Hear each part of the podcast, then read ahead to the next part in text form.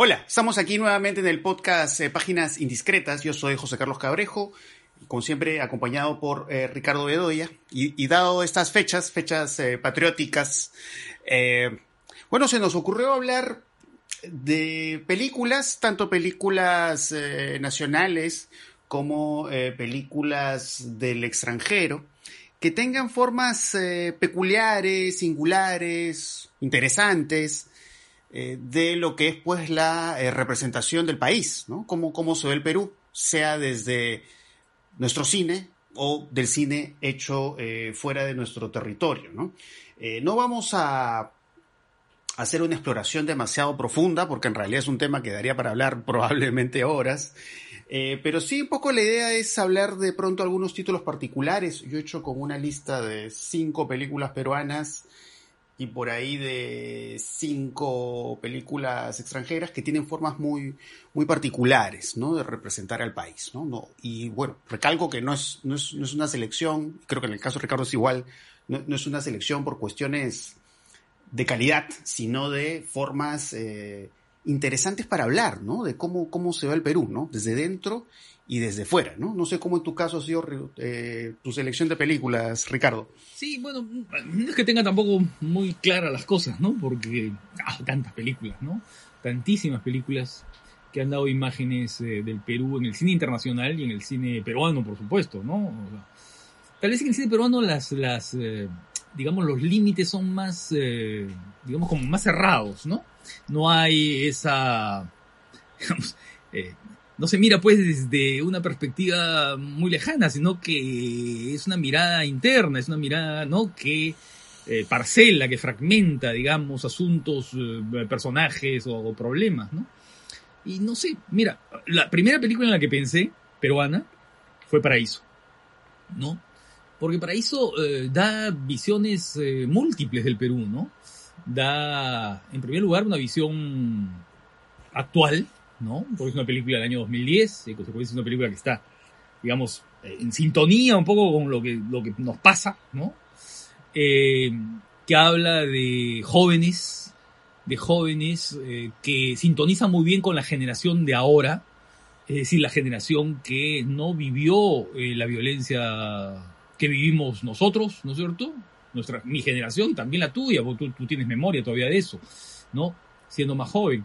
Eh, pero que recibieron esa historia por boca de sus padres, por, por no sé, por, en fin, por, por, por lo que les contaron, por los que, ¿no? Por lo que saben, ¿no? La generación de la posmemoria, digamos, ¿no? Que es un poco la generación de los más jóvenes, ¿no? Ellos han... conocen de esto por lo que se les dijo. Eh, y porque creo que crea una tensión interesante entre lo que es eh, lo que es el Perú, digamos, ¿no? El Perú de migrantes, el Perú, eh, digamos, de, de, el Perú que se ha ido construyendo a partir del trabajo de aquellos que salieron de sus lugares de origen, ¿no? Eh, sea por, eh, por, no sé, por expectativas de conseguir lo mejor o por el desplazamiento forzoso, por la violencia, ¿no? Y entonces, claro, ahí está esa idea de el Perú representado en un espacio físico muy concreto, que es el de Jardines del Paraíso, que es este lugar, ¿no?, eh, que está en la zona periférica, está fuera, digamos, de la Lima metropolitana, ¿no?, eh, a la que se le, a la que se ve de lejos, ¿no?, y con la que los protagonistas tienen una relación complicada, ¿no? Tienen una relación muy tensa y muy complicada, ¿no? Por, es el lugar donde van a conseguir trabajo, es el lugar al que van con vergüenza de mostrar los zapatos sucios de tierra porque ellos viven ahí, es el lugar donde, ¿no?, es el lugar al que hay que insultar, digamos, ¿no?, como una forma de desfogue y de... Yo creo que ahí está representado muy bien el Perú de ahora, ¿no? El Perú en todas sus contradicciones, ¿no? Eh, sobre todo en el personaje de esta chica, ¿no? De, la, de una de las protagonistas, de una de las chicas del grupo, ¿no? Que va buscando la foto del padre con la que quiere acreditar una filiación imposible, ¿no? Una filiación imposible.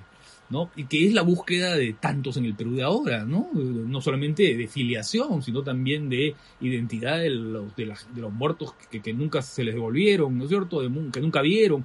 Y, y, y que es un tema que ahora, con la pandemia, adquiere una, una vigencia extraordinaria, ¿no?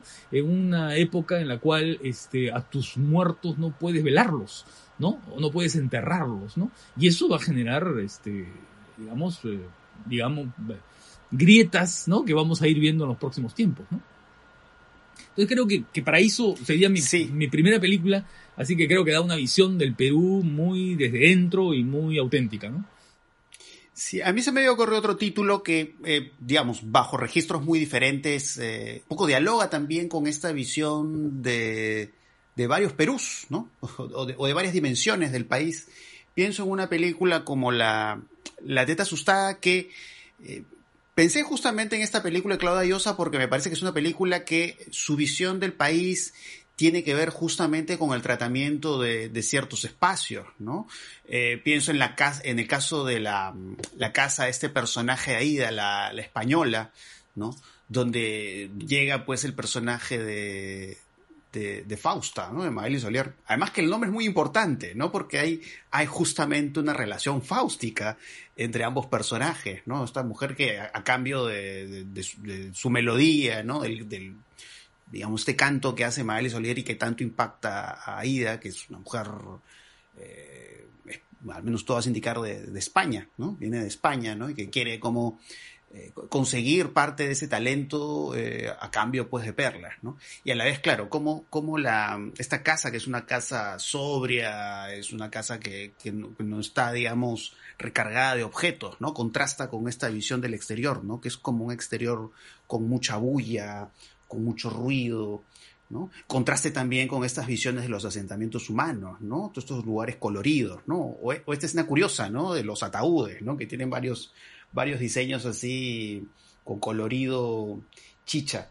Eh, y que además también, ¿no? Al igual que en Paraíso, también tiene que ver con una cuestión de una memoria que, que se hereda, ¿no? Que, que empieza en la película cuando eh, la madre Fausta pues hace, hace este canto también, ¿no? Porque el asunto del canto es muy importante en La Teta Asustada pues para hablar de toda esta violencia que ha sufrido, que pues eh, el personaje Maélie Solier ha heredado, y eso genera toda una tensión en ella, ¿no? Una tensión con eh, personajes eh, masculinos sobre todo, ¿no? Tiene esa relación cercana con el jardinero, pero a lo largo de la película ya no se abre, ¿no? Pero hay estos es- otros espacios que son espacios pues característicos de ciertas zonas del país, de la costa, ¿no? Las imágenes del mar, por ejemplo, ¿no? Los cuales de alguna manera eh, se representa pues toda esta posibilidad también de liberación, ¿no? En, este, en esta escena en la cual ella lleva el cadáver de su madre, ¿no? Y es como que le habla mientras eh, contemplan el mar, ¿no? Entonces son espacios cerrados, espacios abiertos, pero que están comunicando de un modo u otro esta posibilidad de liberación. Pero claro, no solamente una liberación, digamos, de, de su acercamiento con el sexo opuesto, sino a la vez un poco cortar, cortar justamente toda esta, toda esta pesadez de esta memoria pues terrible, esta memoria violenta, esta, esta memoria traumática, ¿no? Entonces, creo que ahí vamos encontrando, ¿no? En, en, en, tanto en La Teta Asustada como en el Paraíso, pues estas, estas visiones tensas del, del Perú. A ver, yo mencionaría ahora una película, eh, una película que se entronca con cierta onda del cine internacional, ¿no? Que es Bajo la Piel. Bajo la Piel es una película que eh, es un thriller, ¿no? Digamos, su primera apariencia es la del thriller. Hay un asesino en serie, hay un policía que investiga, tiene que ser capturado, los asesinatos son misteriosos, este, es una película hecha en los años noventa, ¿no? Este, una película en la que, en una época en la que se habían puesto de moda las películas sobre asesinos en serie, después de Los silencios y los inocentes, ¿no? Eh, y en fin, es una película que, que, que trabaja con el género, pero que hace una cosa interesante, hace una cosa singular, ¿no? Que es eh, hacer que la película se sintonice con un momento muy particular que se vive en el Perú de ese momento, y eso le da una repercusión a la película muy particular. Eh, si tú recuerdas la película, eh, hay aquí como dos historias paralelas, ¿no? Eh, una es la historia de este degollador, este degollador eh, que, bueno, que de, hace los degüellos con, eh, con Tumi, ¿no? Un poco, eh, digamos, eh, aludiendo, ¿no?, a determinadas prácticas en... Eh, en culturas precolombinas, ¿no?, las del norte del Perú. Porque además la película se ambienta en un pueblo del norte del Perú, ¿no?, un pueblo que está rodeado por desiertos, ¿no?, por el desierto, ¿no?, y es un pequeño pueblo, un pueblo que está un poco eh, como manejado por un alcalde autoritario, y está la comisaría, ¿no?, y, en fin. Y en, y en paralelo va...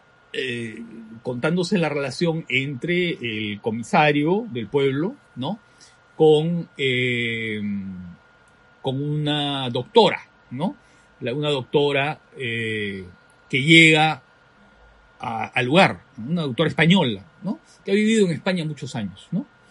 Bueno, muy bien, entonces eh, ese es el, un poco el, el, el, el, digamos, el motivo argumental de la película, la trama argumental de la película, ¿no? Pero, pero en realidad hay algo más, ¿no? Y ese algo más tiene que ver con dos circunstancias.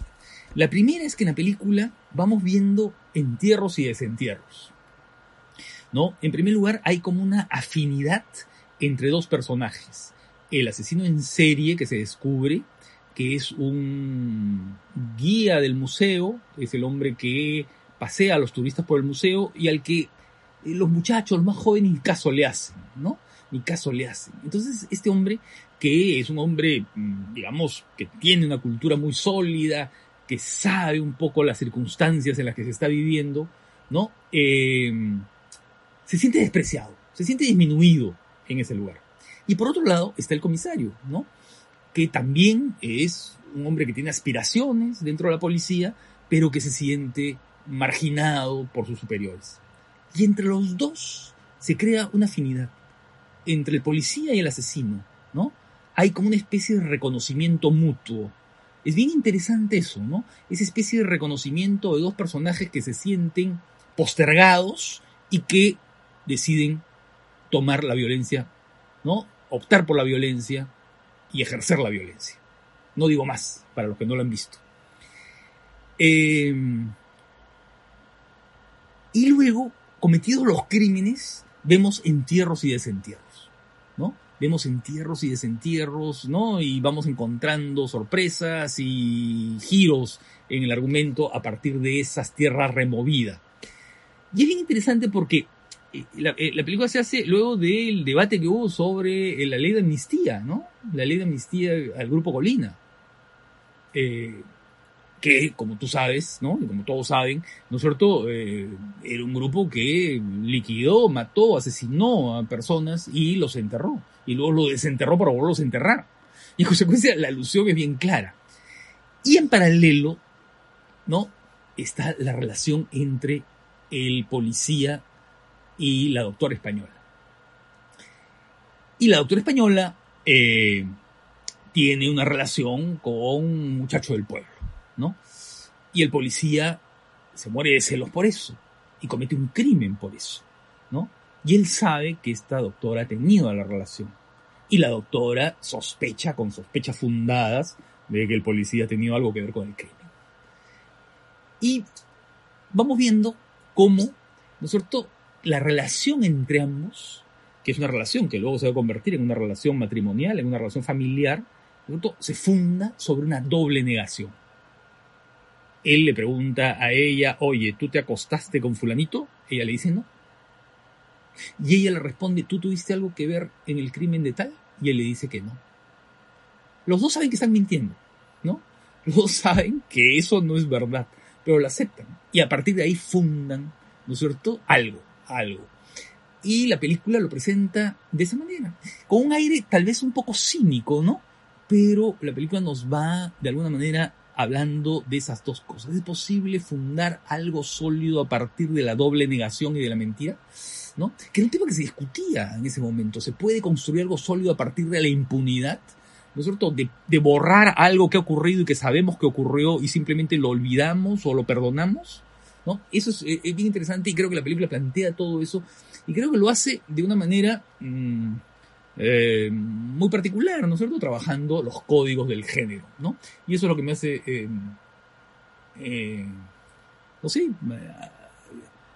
considerar una película que habla y da una representación de un momento del Perú muy particular y de un modo más o menos original. Bueno, otra película que yo he escogido es eh, La Muralla Verde, de Armando Robles eh, Godoy, eh, que, que bueno, es, es una película muy importante para pues, comprender, digamos, una forma de acercamiento a, a la representación del Perú, que es de una manera muy, muy personal, muy autoral, ¿no? Eh, creo que ese es el... Ese es uno de los valores que tiene Armando Robles Godoy dentro de lo que es la cinematografía peruana, además pues muy, muy influenciado por eh, directores pues de la, de la modernidad como Alain Resnais, ¿no? Digamos, con él comparte eh, esta, este interés eh, o esta obsesión por el asunto del recuerdo, el asunto de la memoria. Eh, y, y es muy interesante en La Muralla Verde pues todo lo que es esta visión de la, de la selva, ¿no? Esta, esta visión de la selva, pero que claro, ¿no? Pensando en la selva también pues como un espacio laberíntico que entra en paralelo con esta visión de la burocracia, que bueno, estamos hablando pues de una película hecha hace tantas décadas, pero creo que este asunto kafkiano que se ve en la película, pues es algo que todavía sigue hablando de, de, nuestro, de nuestro país, ¿no? Eh, no me parece La Muralla Verde una película absolutamente redonda, pero sí siento que alguna de las secuencias de esta película son algunas de las secuencias más... Eh, más importantes o, o mejor hechas en, en toda la historia del cine peruano, que es toda la secuencia final, básicamente, ¿no? Que es eh, cuando el, el personaje, el padre, pues descubre que su hijo está, ha, ha sido pues este, envenenado por un animal, y corre, corre, se desplaza y no encuentra solución alguna para, eh, para lo que es la cura de su hijo, ¿no? Y un poco como eso también tiene que ver con ciertas escenas previas, ¿no? En cuanto a cómo se representan ciertos espacios, ¿no? Y estos movimientos de cámara que hace Armando, ¿no? ¿No? Estas, estas, estas, estas cámaras que giran y giran, ¿no? Para justamente hablar de eso que decía hace un rato, ¿no? Esta visión de lo, de lo laberíntico, ¿no? Y lo único que queda, pues, al final de La Muralla Verde, pues, es el, el luto, ¿no? Y la tristeza que además, toda esta secuencia... Esa secuencia final de La Muralla Verde, pues, es sobrecogedora, ¿no? Es un momento como de, casi de silencio, ¿no? Los padres callados, ¿no? Desplazándose eh, por la selva, ¿no? Y todo eso finalmente estalla, pues, en un, en un llanto terrible, ¿no? Esto como pasamos, digamos, de esta visión laberíntica del país, ¿no? Me parece como un espacio que uno va de un lado hacia otro y no tiene dónde llegar, Eh, y que desemboca pues en, en, en digamos la confrontación terrible, ¿no? Una confrontación tremenda, ¿no? Ante eh, lo que es una, una problemática del país que bueno, se ha retratado hace mucho tiempo en esa película, pero creo que hablar eh, de estos males del Perú que se ven en la película, creo que son males que todavía de un modo u otro siguen estando presentes.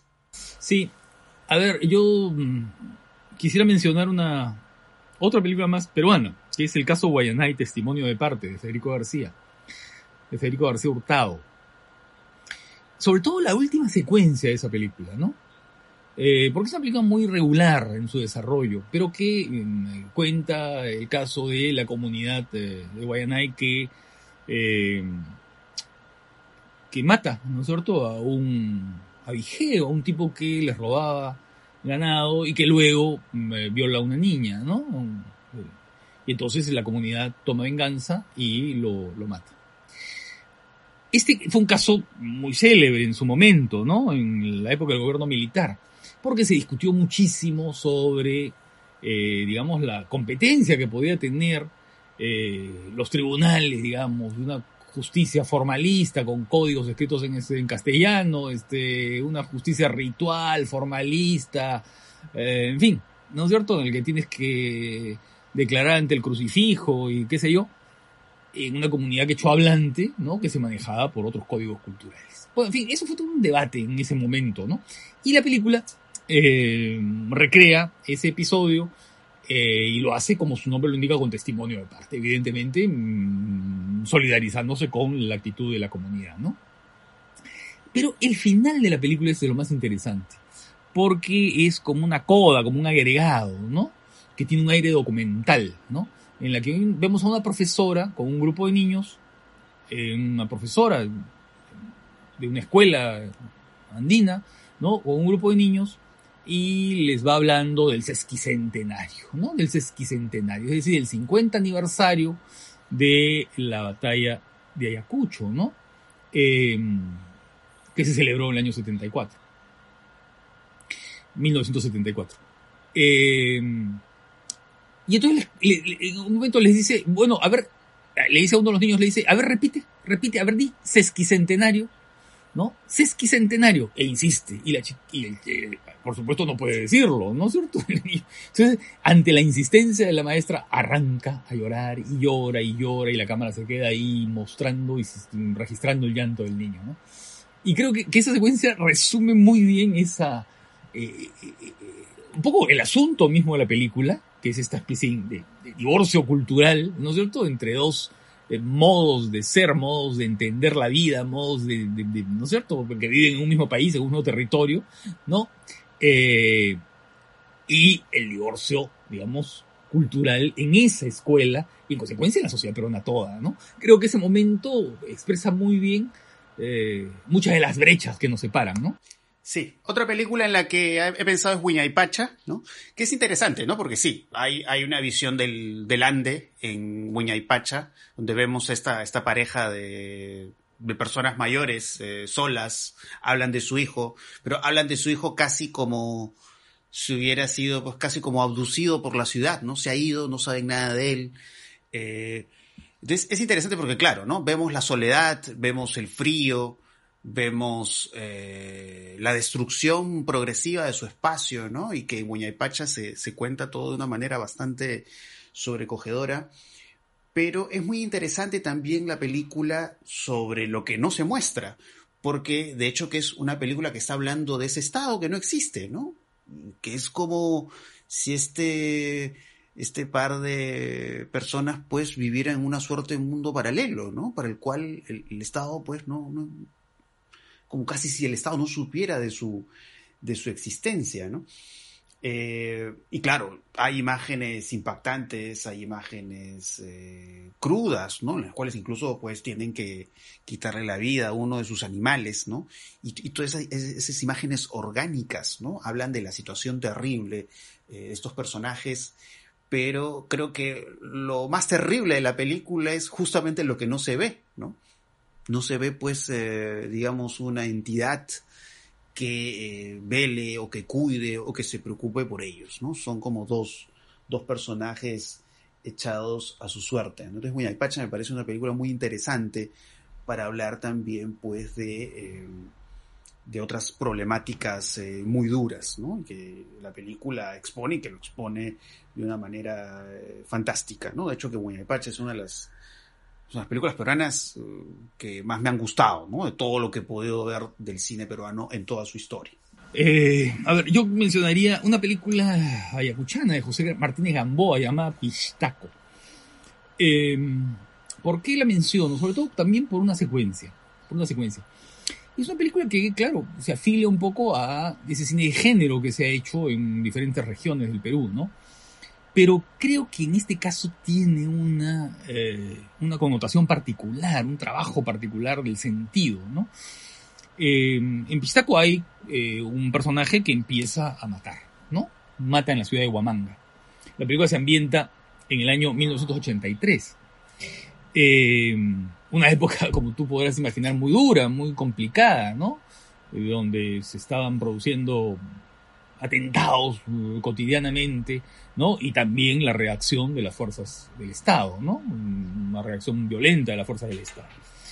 Muy bien, y entonces aparece este personaje, empieza a, a, a ocurrir crímenes y, por supuesto, el, la, la gente, ¿no es cierto?, y dicen, bueno, apareció Pishtaco, ¿no? Y entonces se organizan eh, como rondas, rondas que comienzan a actuar, ¿no? Para poder eh, detectar al Pishtaco y eliminarlo. Y estas rondas armadas se, se, se, se, se equivocan, se equivocan y matan inocentes. Y hay un personaje que es una mujer, que es eh, la viuda de una de estas víctimas, ¿ya? Que quiere denunciar el hecho y nadie la escucha. Nadie la escucha, nadie le, nadie le hace caso, ¿no? Y entonces eh, vemos una secuencia muy larga, como desgajada del conjunto de la película, pero que es muy tensa y muy lograda, ¿no? Que es el camino, el recorrido que hace esta mujer, que ya está prácticamente enloquecida, ¿no? Por su desesperación y la angustia, ¿no? Se quedó sola, este, nadie le hace caso, nadie quiere atender su, su, su, su, su, su, su drama, digamos, ¿no?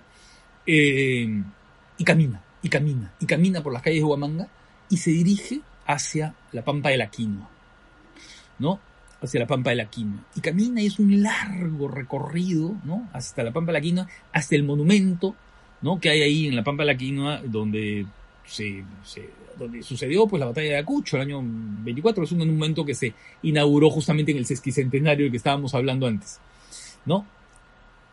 Y esta mujer llega hasta ahí y cae desplomada, ¿no?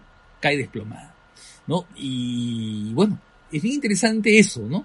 Esa, esa representación de eh, una institucionalidad, digamos, ¿no? Que no te escucha, que no te entiende, que no te comprende, ¿no? Que, que puede edificar una, una, un monumento, ¿no es cierto? ¿A qué? A, a un poco a nuestra independencia y a, ¿no es cierto? Y a los ciento cincuenta años desde que se terminó con el, con el dominio español, ¿no? Pero en el que, digamos, la gente puede ir ahí, ¿no es cierto? Y no ser escuchada tampoco ahí, ¿no? Entonces, este, es un monumento a, al fracaso, ¿no? Es bien interesante esa representación que está en la película Pishtaco, que te digo, es una película del año dos mil tres, ayacuchana del dos mil tres, eh, y que es una de las películas ayacuchanas, eh, digamos, más, más notorias, más mm, interesantes, porque además no es casual que la película se ambiente en los años ochenta. Eh, Carlos Iván de Gregori tiene algunos trabajos eh, que hablan justamente de la aparición de, de, de, de, de, de momentos de, violen- de gran violencia en, y de miedo en, en Huamanga, ¿no es cierto? Y que se asociaban a la idea del Pishtaco, sea por asuntos psicosociales o por la creencia popular, ¿no? Sí. Eh, yo para terminar, al menos lo que tiene que ver con películas eh, o sea, que retratan el Perú desde el Perú, eh, quiero mencionar dos, dos al hilo. Eh, tienen, tienen ciertas conexiones. Eh, una que es eh, Videofilia y otros síndromes virales, de Juan Daniel Molero, y la película Cinco de Eduardo Quispe, ¿no? Eh, la, las quiero comentar juntas y de manera relativamente breve, porque ambas tienen que ver con Eh, este acercamiento a la ciudad eh, mediatizada por las cámaras, eh, mediatizada por las pantallas, ¿no? Cada una eh, desde una perspectiva muy, muy diferente y muy singular, ¿no? Porque en el caso de Videofilia es una película que parece pues que la tecnología está asimilando o está casi pues como abduciendo prácticamente, como si fuera una entidad alienígena, ¿no? Estuviera abduciendo al a la ciudad, ¿no? Eh, entonces vemos estas imágenes, estos jóvenes que hacen esto que le llaman los panty shots, ¿no? Que graban a las chicas, ¿no? Por debajo de la falda, con la cámara de su celular, ¿no? O esta obsesión que tiene el protagonista en Videofilia con Polvos Azules, ¿no? Y, y poder entregar eh, videos íntimos, ¿no? Hechos con alguna, con alguna muchacha, ¿no? Eh, entonces esta, esta, esta obsesión por las pantallas, esta obsesión por la tecnología, ¿no? Y que incluso habla de eso una secuencia muy singular en Videofilia, ¿no? Que es esta secuencia que se da en La Huaca, ¿no? Que van estas dos chicas con un tipo que les hace probar, pues, una droga alucinógena. Eh, y claro, desde La Huaca, pues, se distorsiona la percepción de la realidad. Y desde La Huaca vemos a lo lejos, pues, las casas, ¿no? Todos estos espacios urbanos, ¿no? Y un poco ese paralelo, ¿no? El paralelo entre el trip y los viajes eh, que ofrece la internet, ¿no? Entonces, claro, ¿no? Es como un, un elemento ajeno a la ciudad pero que a la vez muestra la ciudad, eh, poco siguiendo en función al nombre de la película, una ciudad infectada por la tecnología, ¿no? Y esta relación de, de jóvenes y cámaras, que es muy importante en general, yo diría en toda la obra de, de Eduardo Quispe, ¿no? Pero en Cinco eh, me gustaron mucho estos desplazamientos, ¿no?, que hace el, el director, que además se autorretrata, ¿no?, y hace como las veces de un personaje en Cinco, que va pues, con una chica, van al malecón de Miraflores y la va grabando sin parar. Eh, y todo este juego coqueto, ¿no? Este, este juego coqueto y a la vez poco todas estas referencias también que hace a los directores, a las películas que le gustan, ¿no? Entonces este juego metaficcional. Eh, pero habla justamente de una juventud que eh, en su acercamiento a la ciudad, en su acercamiento al, al lugar donde vive, Eh, todo tiene que pasar justamente por eh, el asunto de registrarlo, de grabarlo, ¿no? Eh, entonces, eh, son dos películas que cada una a su modo hablan de formas muy interesantes, ¿no?, de la forma que tanto adolescentes como jóvenes, ¿no?, se acercan a la ciudad, ¿no?, a través o todo mediatizado por la tecnología. Sí, yo creo que las películas de Quispe son muy importantes para entender un poco la, la, la Lima de ahora, ¿no?, la Lima de los últimos años. Todas, ¿no? Yo diría que todas las que ha hecho, sí. Sí, todo, ¿no? Su desplazamiento sí, por el sí, centro sí. de Lima, Polvos Azules. Sí, por ese descubrimiento, ¿no?, de zonas de Lima que no habían sido representadas por el cine, ¿no? Eh, que eso es lo más interesante, sí. Ahora, eh, y claro, y pensando en Quispe, uno piensa también en Cuentos inmorales, ¿no?, que es la representación en los años setenta, ¿no? Y además es interesante que Cuentos inmorales se plantea como una película que lo que busca es construir al espectador de cine peruano, ¿no?, en una época, en los años setenta, en la que recién se había dictado la ley de cine, se comenzaba a hacer películas, pero la representación, digamos, del Perú y de los peruanos era totalmente ajena, digamos, era totalmente remota, ¿no?, porque lo que había, como representación audiovisual, digo, ¿no?, porque claro, lo, lo, las representaciones que había habido eran de los sesenta, de Robles Godoy, que es muy particular, porque es una visión filtrada por la idea del autor, ¿no es cierto?, o esas películas pésimas que se hicieron en los años sesenta, eh, producidas por México y Argentina, aquí en el Perú, Este, porque claro, los referentes de los años treinta ya no existían, ¿no?, porque eran películas que no se veían hace pues, treinta años o cuarenta años, no sé. Entonces, eh, Cuentos inmorales trata de construir un público urbano y joven para Lima, ¿no? Eh, para, digamos, para el cine, ¿no?, mostrando las diferencias que hay en Lima, ¿no? Eso me parece interesante. Luego, claro, otras visiones de Lima, por ejemplo, bien interesantes son las de Días de Santiago, ¿no? Lima es un protagonista el Día de Santiago, es una Lima hostil, es la Lima desbordada, es la Lima, ¿no?, que, que Santiago además interpreta como si fuera un frente, una trinchera, un lugar de batalla, ¿no?, está en el campo de operaciones, en el teatro de operaciones, ¿no? Entonces, claro, hay varias películas, pero ya eh, creo que no vale la pena analizarlas, simplemente mencionarlas, ¿no? Tal vez sería más, mejor pasar a las, a las, a ver qué, qué visiones hay en el, en el, en el cine internacional, ¿no? Sí, ahí, eh, para, digamos, es curioso, ¿no?, porque en muchas de las cosas que hemos conversado sobre películas peruanas son visiones muy duras, ¿no? Son duras, son visiones... Eh, eh, porque incluso, claro, en, en Cuentos inmorales, a pesar de que de pronto puede, puede aparecer el humor, pero es para retratar cosas terribles, ¿no? Como el, el episodio este de Mercadotecnia, ¿no? Que es, que es un episodio muy gracioso, pero que retrata pues la, la imposibilidad de este joven, ¿no?, De, de poder desarrollarse normalmente en la sociedad. Y, y revisando algunas películas o recordando algunas películas que han retratado desde fuera al país, claro, hay un caso muy curioso indudablemente que es el de Indiana Jones y el Reino de la Calavera de Cristal, ¿no?, que además en su momento generó mucha polémica por mostrar pues charros eh, circulando por Machu Picchu. Creo que había incluso una pirámide maya, me parece, en alguna zona del Perú. Eh, y claro, eso generó casi un escándalo acá, ¿no?, porque la gente, mucha gente se indignó.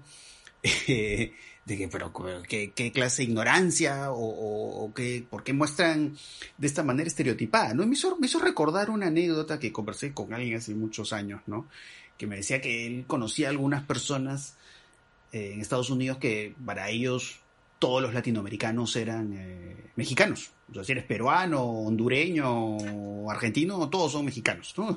Entonces, no, no sé, no, no, no, me queda la duda, ¿no?, si el guionista... digamos, ¿quiso recoger eso o realmente estaba afectado por un problema de ignorancia?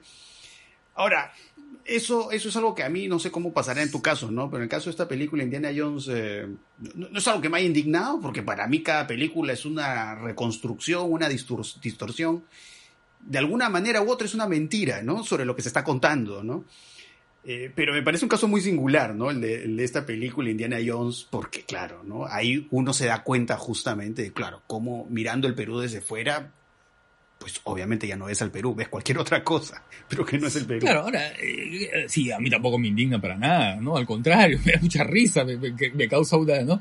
Causa una, yo, yo me, también me, me reí mucho, mucho, ¿no? Sí. Eh, y además porque la construcción de Hollywood, de los imaginarios y el exotismo de Hollywood, eh, digamos, están... Eh, tienen como base el Perú, pero tienen también en cualquier otro país del mundo. O sea, cuando representan a, al Asia, lo hacen de exactamente la misma manera, ¿no? Eh, además, en, en un momento de, de, de esta película de Indiana Jones, este, Indiana dice, yo aprendí a hablar quechua con las tropas de Pancho Villa, dice, ¿no? Eh, eh, ¿no? Ah. Es delirante, pues, ¿no? Pero es gracioso, ¿no? En fin, las películas no son lecciones de historia, ¿no? Son otra cosa, entonces... No, pues... No. Eso, eh, eso me hace... Eso, crea su propio eh, mundo. Eso me, está, hace recordar, eso me hace recordar una película de mediados de los sesenta, ¿no? Que es Hércules contra los hijos del sol, ¿no? Eh, en que Hércules este, despierta de un naufragio en una costa y de pronto aparecen unos personajes que están vestidos, pues así de una forma muy estrafalaria, unos indígenas, ¿no? Vestidos con plumas, no sé qué, y le piden ayuda porque se están enfrentando al usurpador Atahualpa, ¿no? Que ha usurpado, pues, el imperio, el, el trono, ¿no? Entonces, este, Hércules dice, ah, ya, pues, los ayudo, ¿no? Y van, pues, van, van por una especie de sendero, así como una selva, y de pronto, pum, aparecen en el Cusco, ¿no? Donde es tú, al, al, ¿no es cierto?, al palacio de, de Atahualpa, ¿no? Y, bueno, una cosa delirante, ¿no? Hércules, pues, imagínate, el héroe de la, de la mitología, ¿no? Eh, antigua, ¿no? Eh, luchando contra Atahualpa. Eh, y la película fue prohibida, fue prohibida, fue prohibida por la censura en los años sesenta durante el gobierno de Belaúnde, el primer gobierno de Belaúnde, ¿no? Porque se dijo que atentaba contra la, real, la realidad histórica, pues imagínate, ¿no? Eh, bueno, en fin. Eh, a mí, a ver, una película, una película que me impresionó cuando la vi, tal vez porque fue una de las primeras referencias que, que encontré en el Perú, es solamente un diálogo, ¿no? Que es El Halcón de los Mares, de Michael Curtiz, ¿no? Eh, con Errol Flynn, de, haciendo de pirata, por supuesto, ¿no? De, de, un corsario, este, ¿no? Y que antes de partir a una misión se despide de Brenda Marchand, ¿no? Y le dice este, que ella le hace recordar a la estatua de una virgen que vio en un convento de Lima, ¿no? Esa, esa figura, ese, es el, el lado ro- romántico, ese romanticismo, ¿no es cierto?, de, de, de esa frase de... Porque hay que ver además la secuencia, ¿no? Porque es una secuencia amorosa, con, no sé, la Warner de los años treinta, imagínate, ¿no? Con, con esa música sinfónica y qué sé yo, y la, el espíritu aventurero de la película, que es, dicho sea de paso, formidable, ¿no? Eh, así como que, de pronto, el Perú, ¿no?, entraba como un escenario, ¿no?, a, a ese cine que yo de chico, de niño, cuando vi esa película en la televisión, en, ¿no es cierto?, en unas funciones que daban a las once de la noche, donde empezaban películas en blanco y negro, ¿no? Eh, quedé deslumbrado, ¿no? Quedé deslumbrado con eso. Entonces, no sé, esa referencia al Perú me, me, me gusta, ¿no? Esa, esa referencia de, esa referencia romántica a un Perú evidentemente colonial, ¿no? Este, encarnado por la figura de esa virgen, ¿no? Claro, eh... estoy recordando dos casos también, eh, dos películas eh, que no, no, no se muestra o no se intenta representar al Perú, aunque hay referencias verbales, y que además lo mencionas en, en tu libro, ¿no? Eh, eh, que, que ese libro que tú hablas sí. de la, las representaciones del país, ¿no? En estas películas del extranjero. El Perú imaginado, se llama. Eh, el Perú imaginado, sí, ¿no? Estoy pensando justo, eh, por un lado, en esta película eh, Corazón Salvaje, de David Lynch, donde aparece este, este personaje fantástico, me parece uno de los personajes más interesantes de toda la obra de Lynch, que es Bobby Perú, ¿no? O, el personaje William Dafoe, ¿no? Cuando le dice, ¿cómo te llamas? ¿No? Bobby Perú. Sí, sí como sí. El país, dice, ¿no? Eh, y claro... Es este personaje, pues que claro, ¿no? Tiene esta dentadura con caries, como una dentadura monstruosa, pero a la vez, claro, ¿no? Da esta sensación casi de seductor latino a la vez, ¿no? Pero como, como un seductor latino venido del, del infierno. Eh, Y, y me hace recordar otras cosas del cine de Lynch, ¿no? Porque en, en distintos momentos del cine de Lynch eh, hay personajes que de pronto, eh, yo qué sé, ¿no? En Mulholland Drive, ¿no? Que es toda esta secuencia de la mujer que va cantando en español, ¿no? Y me parece que, que claro, Lynch a veces usa estas referencias a lo latinoamericano en general, ¿no? Para darle este toque de raro o de algo exótico, ¿no? A estos mundos que representan, ¿no? Y hay... Eh, y eso lo mencionas en tu libro también, hay esta referencia al Perú en este documental que es sobre la, la cier, cierta escena de la música metal de los años ochenta, este documental que se llama The Decline of Western Civilization, parte dos de Metal Gears, ¿no? Y aparece esta entrevista que le hacen al cantante de Aerosmith, Steven Tyler, y le preguntan, eh, ¿dónde está el Perú?, ¿no? Y él dice, ah, Mindanao, todo el Perú, ¿no? Entonces, este, Mindanao, todo el Perú.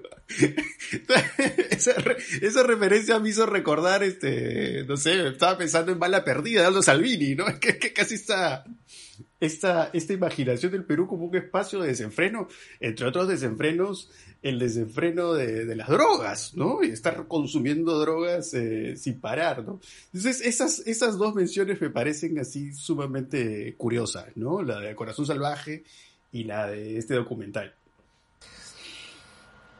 Bueno, y ya que estamos hablando de cosas así alucinatorias, eh, es inevitable mencionar a Werner Herzog, ¿no es cierto? Porque sus películas siempre están al borde de una frontera de la percepción, digamos, ¿no? Como que trascienden la percepción normal, ¿no? Y creo que una película como Aguirre, La Ira de Dios, que fue filmada en el Perú, ¿no?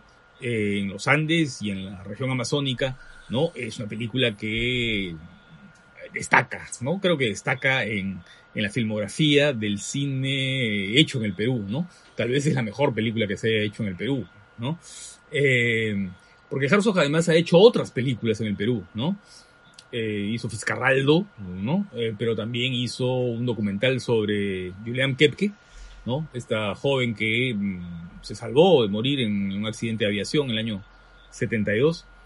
Eh, y tiene eh, un otro momento filmado en el Perú en otra de sus películas, ¿no? Pero eh, creo que Aguirre es la película más, más importante, ¿no? Porque, no sé, pues tiene, creo que, que, que es una película que tiene una potencia dramática y, y a la vez un poder eh, para construir un mundo casi visionario, ¿no? Es una película que tiene además, es como una inmersión eh, física, ¿no? Sensorial en el mundo del río, de la selva, de, de ese mundo amazónico tan poderoso, ¿no? Sí, bueno, además la presencia de Kinski, ¿no? Eh, bueno, y esa alianza Herzog-Kinski, bueno, si se puede decir alianza, ¿no? Porque, claro, hay toda esta documentación de que fue una relación sumamente tensa, ¿no? Y creo que sí, parte de esa, de esa relación conflictiva, pues, yo creo que en parte ha contribuido, ¿no? A esa, a esa vibración particular, a esa energía, ¿no? Que hay en estas, en estas películas de Herzog en, en la selva, que indudablemente yo creo que está entre lo más de, destacado, ¿no? Que, ha, que se ha hecho, digamos, de lo que es la, la representación del país, ¿no? Yo quería mencionar otro caso curioso, que es, es una secuencia de esta película La Montaña Sagrada, de Alejandro Jodorowsky, que esta secuencia en la cual estos personajes protagónicos van viajando a varios planetas, y estos planetas eh, son pues como representaciones de ciertos males de la sociedad occidental, y en uno de estos planetas eh, se fabrican juguetes, ¿no? Pero estos juguetes eh, sirven para inocular el odio contra los peruanos, ¿no? Entonces eh, van apareciendo unos niños que le van poniendo unos cascos conectados a unos cables, y a través de estos cables se va pues introduciendo Este, este odio a los peruanos, casi como la acción de, de Caligari con Cesare, ¿no? Entonces, eh, pues, pues ven la, la imagen de un hombre con chullo, yo qué sé, con una alpaca, y le van tirando barro, o aparecen cómics, ¿no? Que aparece, no sé, un superhéroe que tiene que enfrentarse contra un zombie o algún tipo de monstruo peruano. Eh, y es una secuencia que siempre me ha llamado la atención porque, no sé si de pronto, pues, considerando que Jodorowsky es una persona... Eh, que bueno, que ha, que ha, ha vivido todo su, ha nacido en Chile, ¿no? Su, su, su infancia la ha vivido en, en Chile. Eh, no sé si de pronto estos rezagos eh, culturales o, o cierta memoria de la Guerra del Pacífico tendría que ver, ¿no? Con, con esta visión, ¿no? De lo que es el, el rechazo a los peruanos, ¿no? Me parece una, una, una secuencia bastante curiosa. Sí, sí, sí. Yo, para, para tal vez para terminar, ¿no? Eh, me gustaría mencionar a dos cineastas que tienen, digamos, eh, referencias o, no sé, alguna película ambientada en el Perú, como Jean Renoir, ¿no?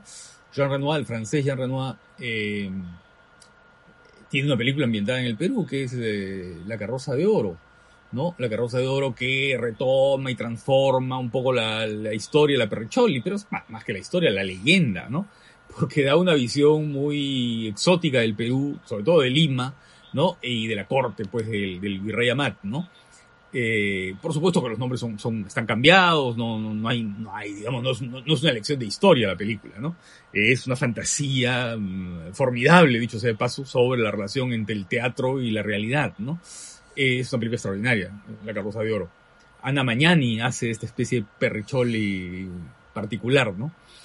Eh, y Jean Renoir también tiene una referencia al Perú en, en El Río, en su película El Río, que es también una de las grandes obras maestras del cine, ¿no?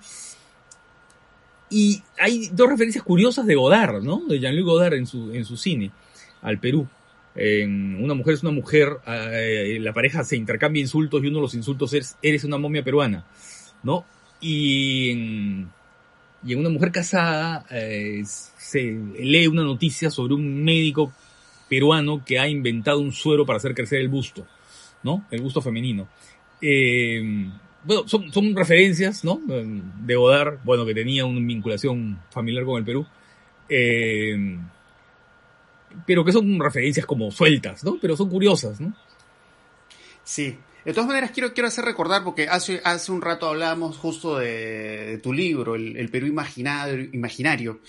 Y, eh, bueno, el repositorio institucional de la Universidad de Lima, pues, ha, ha dado acceso libre a, a los libros de la...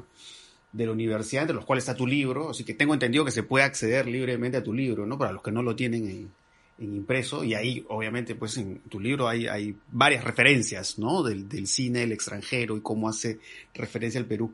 Eh, de todas maneras, yo quiero recordar una película más, que es, me parece otro caso poco estrambótico, como algunos de los casos que hemos mencionado, que es esta película eh, Lima Breaking the Silence, ¿no? Que eh, representa de una forma muy singular la toma de la residencia del embajador eh, japonés en Perú en los años noventa, ¿no? Cuando esta residencia fue tomada por el M R T A, ¿no?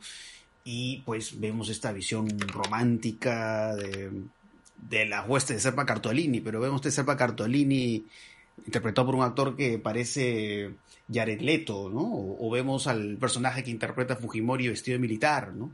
O el personaje que haría las veces de Montesinos, interpretado por Billy Drago, ¿no? Este tipo que siempre hacía papeles de villano en muchas películas importantes, eh, algunas películas de Brian De Palma o algunas otras películas más de bajo presupuesto, como es el caso de Lima Breaking the Silence, ¿no? Entonces sí hay, pues, estos acercamientos eh, brillantes como los de Herzog, pero también hay estas otras cosas, pues, eh, raras, ¿no? Y que justamente reflejan estos estereotipos o estas miradas que, sobre todo para nosotros que somos peruanos, pues resultan, pues, miradas... Eh, bastante disparatadas. Eh, así que bueno, espero que, espero que les haya gustado mucho este episodio. Eh, así que ya, ya estaremos hablando de otros temas tan, tan interesantes como este en, en otras oportunidades. Chao.